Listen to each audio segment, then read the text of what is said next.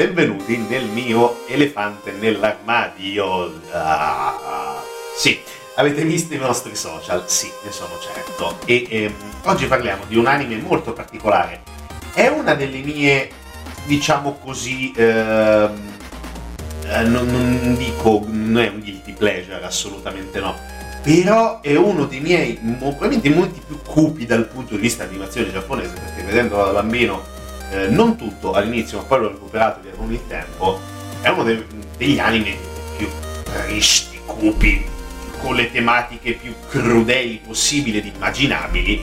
e racconta la storia di una bambina apparentemente ricca, anzi ricchissima di famiglia, che vive e studia in un collegio extra esclusivo per ragazzine di un certo livello, diciamo così anche dal punto di vista, anzi soprattutto dal punto di vista economico, perché spesso sono delle grandissime stronze, e, mm, succede che a un certo punto il padre defunge. Il padre defunge e quindi questa povera bambina, per cercare di rimanere all'interno di questo gaio e gioioso collegio per signorine,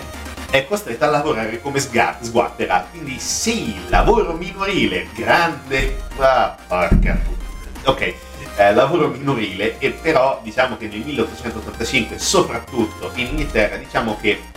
non è che era tanto cosa strana, anzi. E infatti la nostra piccola e simpatica Sara dovrà lavorare all'interno di questo eh, simpatico eh, collegio facendo la sguattera, tagliando patate, mangiando anche le bucce delle patate, pulendo la qualsiasi, le, sue simpatiche, tra molte virgolette, compagne di corso per riuscire a mantenersi e mantenersi anche agli studi. Quindi praticamente a 10 anni Sarah Morris, la nostra protagonista, è una ragazza fatta e finita.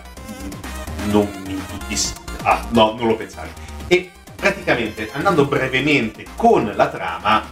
innanzitutto, cosa fondamentale che non ho detto prima di entrare nella trama, è tratto da una storia vera, nel senso è un romanzo vero, si chiama La piccola principessa, Little Princess, che è un romanzo per ragazzi scritto da Francis, o- eh, Francis Oxon Barnett, eh, Oxon con l'allenatore dell'Inter, ex allenatore dell'Inter, uh, uscito diciamo così qualche tempo dopo il, uh, l'ambientazione del romanzo del 1905, la protagonista si chiama Sarah Crew, qui eh, in realtà si chiama Sarah Morris, cambia poco però comunque l'ispirazione è assolutamente quella. Quindi dicevamo, la nostra piccola Sarah Morris ha 10 anni, eh, nel 1885 il padre decide che eh, insieme a lei deve partire dall'India, dove hanno vissuto fino a quel tempo, e va alla città natale del padre per frequentare appunto questo fantomatico e famigerato poi collegio femminile. E succede che a questo punto eh, il padre dopo averla lasciata in collegio riparte per l'India e la bambina si sforza di comportarsi con contegno e non far vedere la sua disperazione per il distacco. C'è questa eh, crudelissima direttrice che è Miss Minci e succede che poi il padre muore. Il padre eh, succede che poi una serie di imprevisti, il padre prima di morire eh, è costretto a investe tutti i suoi averi in una miniera estremamente improduttiva di diamanti in India e, e praticamente oltre al padre morto Sara sente un soldo. Uh, vai, grandissima combo. E come abbiamo detto, per, in quel momento quando il padre defunge il eh,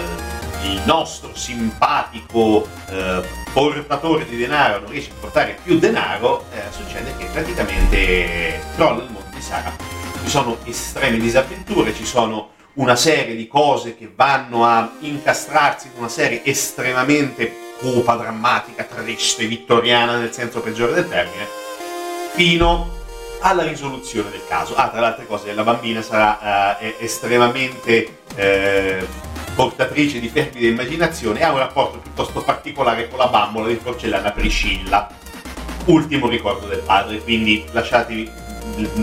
immaginate cosa può essere questo rapporto, questa, eh, questa liaison estrema eh, con mh, mm, questa povera bambola o questa povera immagine del padre riflessa in questa bambola e succede che uh, tante cose che non vi dico adesso dovete recuperarlo, è difficile da trovare, si trova in streaming, non si trova nei canali, almeno credo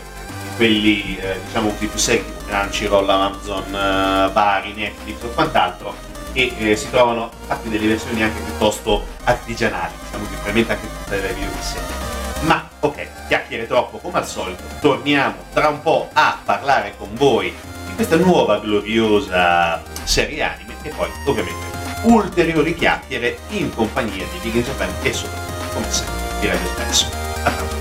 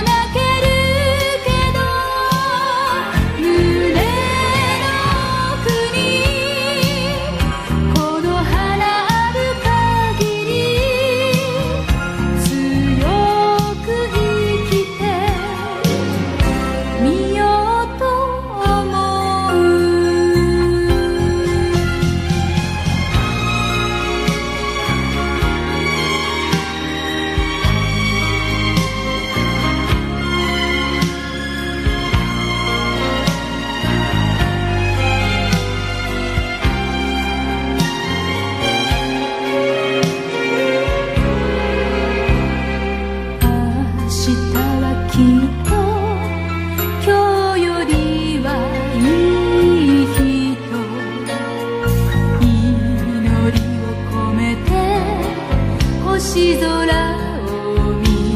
ると寂しくたって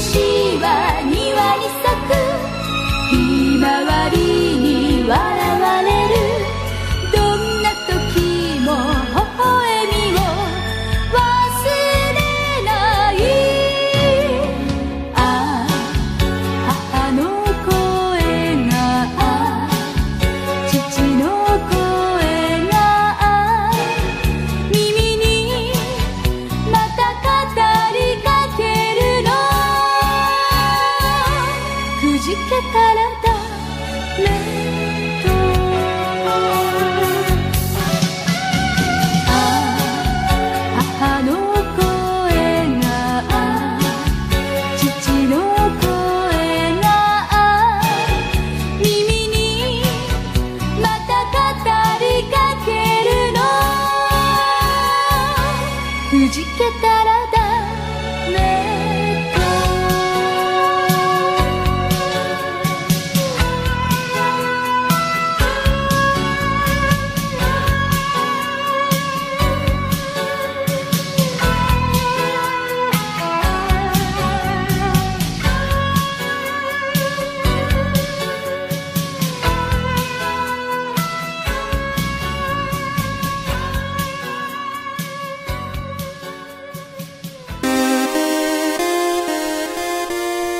qua, bentornati a Big in Japan, bentornati.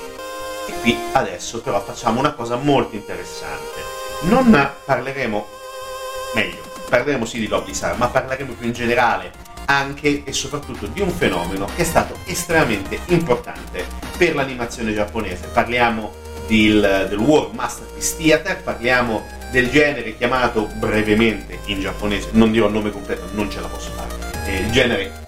sottogenere chiamato Meisaku ed è eh, stato molto importante perché tra il 75 ed il 97 e dal 2007 e dal, eh, fino al 2009 la Nippon Animation praticamente si è tra virgolette inventata una serie di riduzioni dei grandi classici della letteratura europea. Quindi a cadenza annuale venivano trasmessi questi anime che erano ispirati letteralmente che dico rubavano per carità del Signore però erano assolutamente eh, centrati sui grandi classici dell'animazione europea, internazionale e troviamo anche oggi tanti di questi capolavori della letteratura trasformati in anime e molti soprattutto li conosciamo. Quindi se l'Oblisara, quindi se la nostra principessa, la piccola principessa di, della Francis Barnett è stata trasformata nel 1985 in anime, il World Masterpiece Theater è stato anche precedente perché abbiamo avuto grandi esempi, per esempio le fiabe di Andersen nel 71, un pochino prima della cronologia ufficiale del World Masterpiece Theater e l'ultimo, prima di quella ufficiale, abbiamo Heidi. Heidi ti sorridono i monti, sì, quella lì, quella, quella tizia, quella piccola bambina odiosa con il nonno che sembra che è in sciro da vecchio. E eh, Rascali, il nemico orsetto e poi soprattutto abbiamo nella cronologia, quella propriamente fatta e finita, troviamo Anna dai capelli rossi che quindi subito arriviamo a palla eh, di cannone su uno dei grandi classici, uno dei, delle pietre d'angolo dell'animazione giapponese e poi sui Monti con Annette, eh, quello tristissimo, poi ovviamente Lovely Sare, poi attenzione qui iniziano i probabilmente quelli che ci ricordiamo meglio perché li abbiamo visti e anche eh, hanno avuto del, ehm, come dire, delle sigle forse un pochino più avvincenti rispetto a quella di Lovely Sara cantata dalla divina Cristina D'Avena. Abbiamo Peter Pan poco conosciuto ma anche questo trasmesso in Italia 1 e personalmente l'ho apprezzato tantissimo. Il piccolo Lord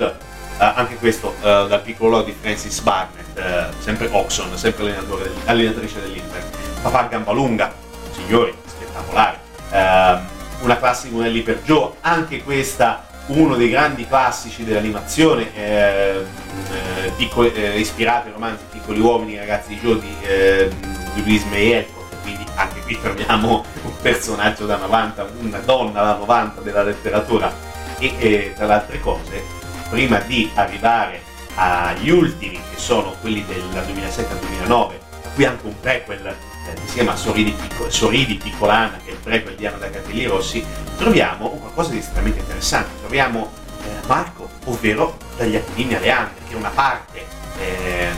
estratto del racconto all'interno di Cuore, del mondo di Amicis, che tra le altre cose Cuore è stato anche trasformato in cartone animato, sempre della Nippon, eh, da- nell'81 se non ricordo male, e anche in questo caso è stato trasferito in Italia, ma attenzione su Rete 4, così, a caso. Anche questo è un caso molto particolare, ma il disegno del World Masterpiece Theater è estremamente interessante, estremamente interessante perché ci permette anche di capire con quale sensibilità i nostri amici giapponesi hanno trasformato questi grandi classici della letteratura. Devo essere onesto, sono tutti cartoni animati a cui sono estremamente legato, parliamo di anni, parliamo di cartoni animati, qui parliamo di anni 80, signori, via, signora mia, parliamo di anni 80. Troviamo delle cose estremamente interessanti, per esempio, io ricordo anche tantissimo eh, Flo la piccola Robinson dell'81, anche in questo caso troviamo dei capisaldi assoluti, cose che abbiamo visto, continueremo a vedere. Eh, non consideriamo il viaggio, eh, il giro del mondo in 80 giorni, perché quello è leggermente diverso anche come stile e come impostazione, però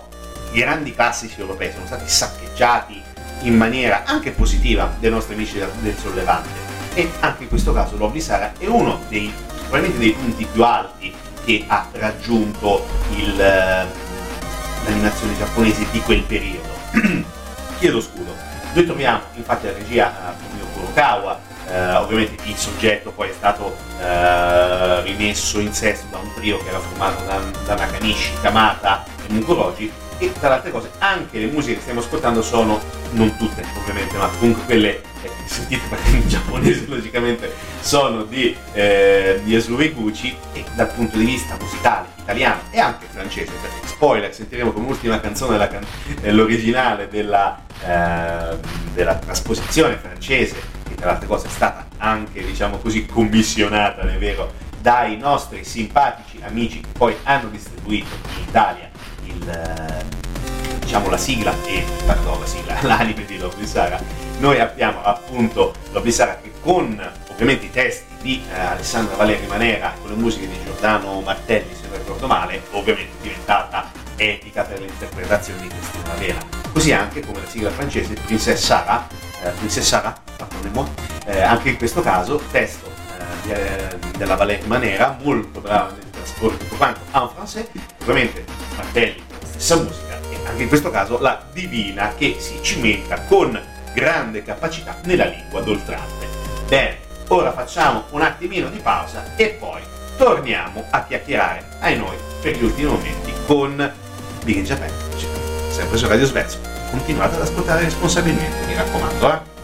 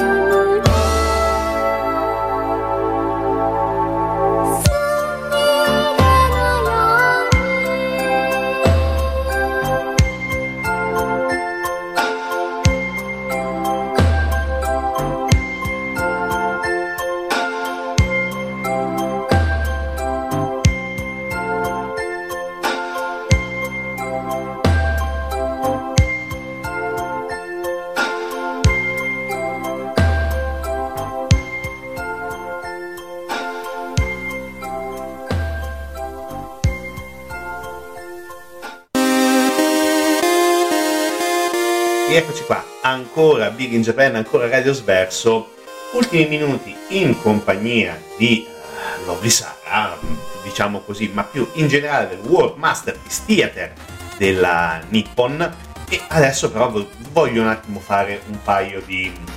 della Nippon Animation, eh, Voglio fare, non voglio spezzare la lancia, ma vorrei spezzare la lancia sulla schiena del, de, delle due villain della, della serie, perché parliamo di Miss Geltrude Minci, a.k.a. Miss Maria Minkin,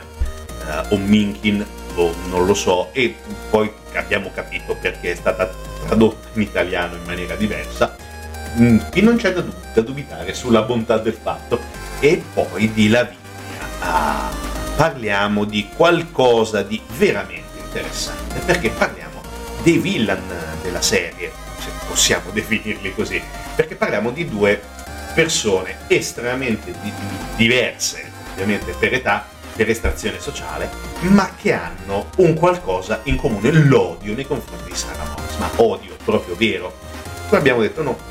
la piccola Sara è una ragazzina graziosa, molto educata, grande cultura, nonostante abbia solo 10 anni. Il padre aveva lavorato bene, nonostante tutto, e nonostante la povera madre, ai noi, francese,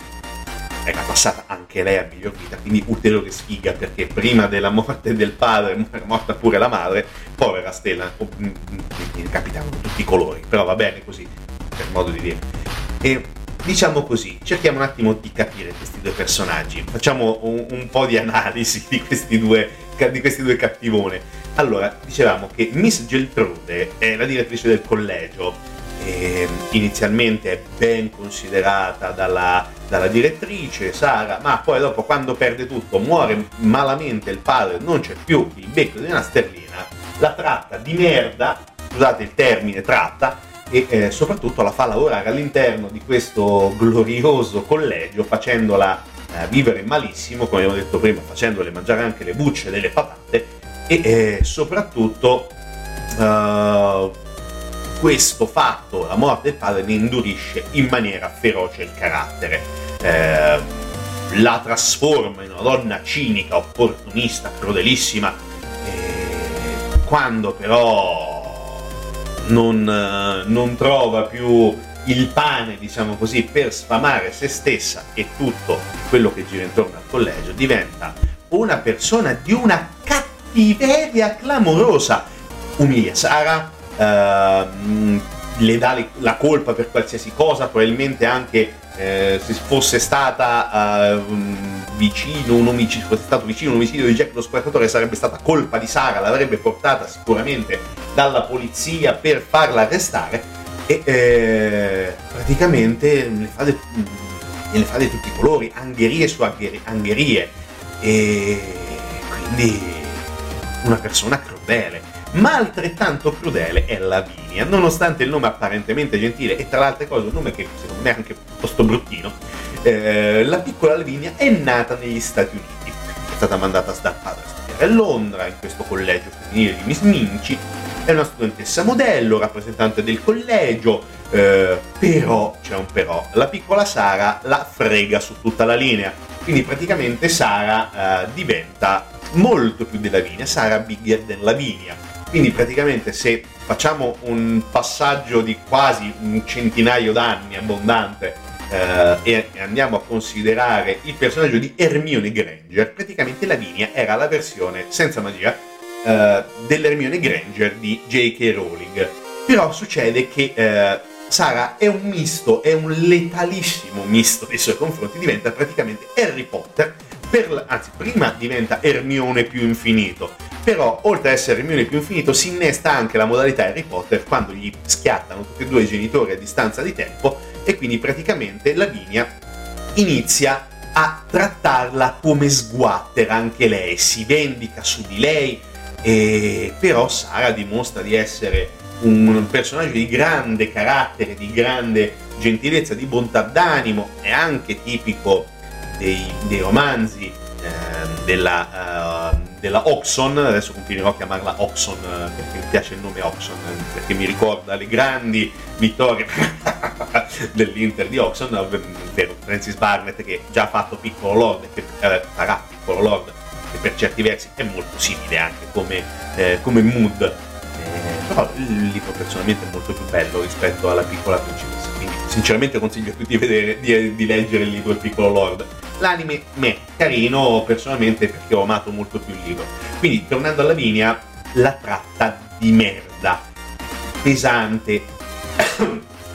sto male per Sara, sentite sto male, parlo anche con difficoltà e però, come abbiamo detto, rimane sempre fedele a se stessa Sara, non si arrende, non tratta male la linea, non cerca vendetta, però succede finalmente la vendetta, in senso positivo. Arriva il padre della linea, visita il collegio e si rende conto che la figlia è diventata un mostro terrificante, cattivo, feroce e meschino. E quindi cosa succede? Succede che la punisce, la rimprovera e rimprovera anche Miss Minci combo. Cioè, Sara praticamente vince su tutta la linea. Quindi sì, spoiler, eh, Sara vince perché a un certo punto il, eh, l'investitore, colui che costrinse all'investimento, costrinse, colui che consigliò il padre di investire in questa stolta miniera di diamanti, alla fine trova i diamanti, trova un mucchio di soldi e tra peripezie varie, giri vari tra Francia e finalmente Inghilterra, porta del sonante danaro alla piccola bambina che finalmente riesce a ritrovare la sua condizione di agiatezza, non è vero? E poi finalmente riesce a scappare con uh, gesti non inconsulti, io avrei fatto gesti inconsulti perché se lo sarebbero meritato tantissimo, da questo collegio, ritorna in India, però una volta che ha le sue cose, saluta i poveri genitori morti, eccetera, eccetera, spera di ritrovare Lavinia per salutarla, però no, Lavinia è stata riportata per le orecchie eh, in America dal padre e no, non è finita sul Titanic perché il Titanic arriverà un qualche decennio dopo, un paio di decenni dopo. Ok, abbiamo parlato uh, di Lovely Sara più o meno del mio elefante nell'armadio, però soprattutto mi è piaciuto anche parlare del War Masterpiece Theater della Nippon perché è stata una grande esperienza dal punto di vista narrativo, non per la grande invenzione dal punto di vista cartaceo, per quello che hanno inventato i giapponesi, no, ma per, per, ehm, per la maniera in cui lo hanno trasformato in qualcosa di visivo. Uh, non è un audiolibro da un certo punto di vista, è un videolibro. Credo che possa essere una buona definizione oggi Logicamente ci sono delle cose che sono state cambiate, tagliate, riaggiustate, insomma di tutto un po'. Però possiamo dire tranquillamente che uh, Lobby Sara, insieme a tutto il mondo che è stato creato da World Masterpiece Theater, non che diciamo così ce ne fosse bisogno, ma era chiaro, è stato un successo. È ancora un successo perché, come abbiamo detto, ci sono tantissimi anime e tantissimi, anzi cartoni animati, chiamiamoli cartoni animati perché parliamo degli anni 80, quindi quello sono, almeno per quelli della mia generazione, e ci troviamo di fronte ad un esperimento estremamente riuscito, di grande impatto e soprattutto che ha avuto oh, e che ha una grande memoria anche eh, nei confronti di chi negli anni 80 si sedeva davanti al televisore verso le 4, vedeva Bim Bum Bam, tutti i vari contenitori su tanti altri canali e vedeva questi cartoni animati e imparava un pochino qualcosa e magari aveva anche la voglia di leggere. Ok, siamo stati lunghi,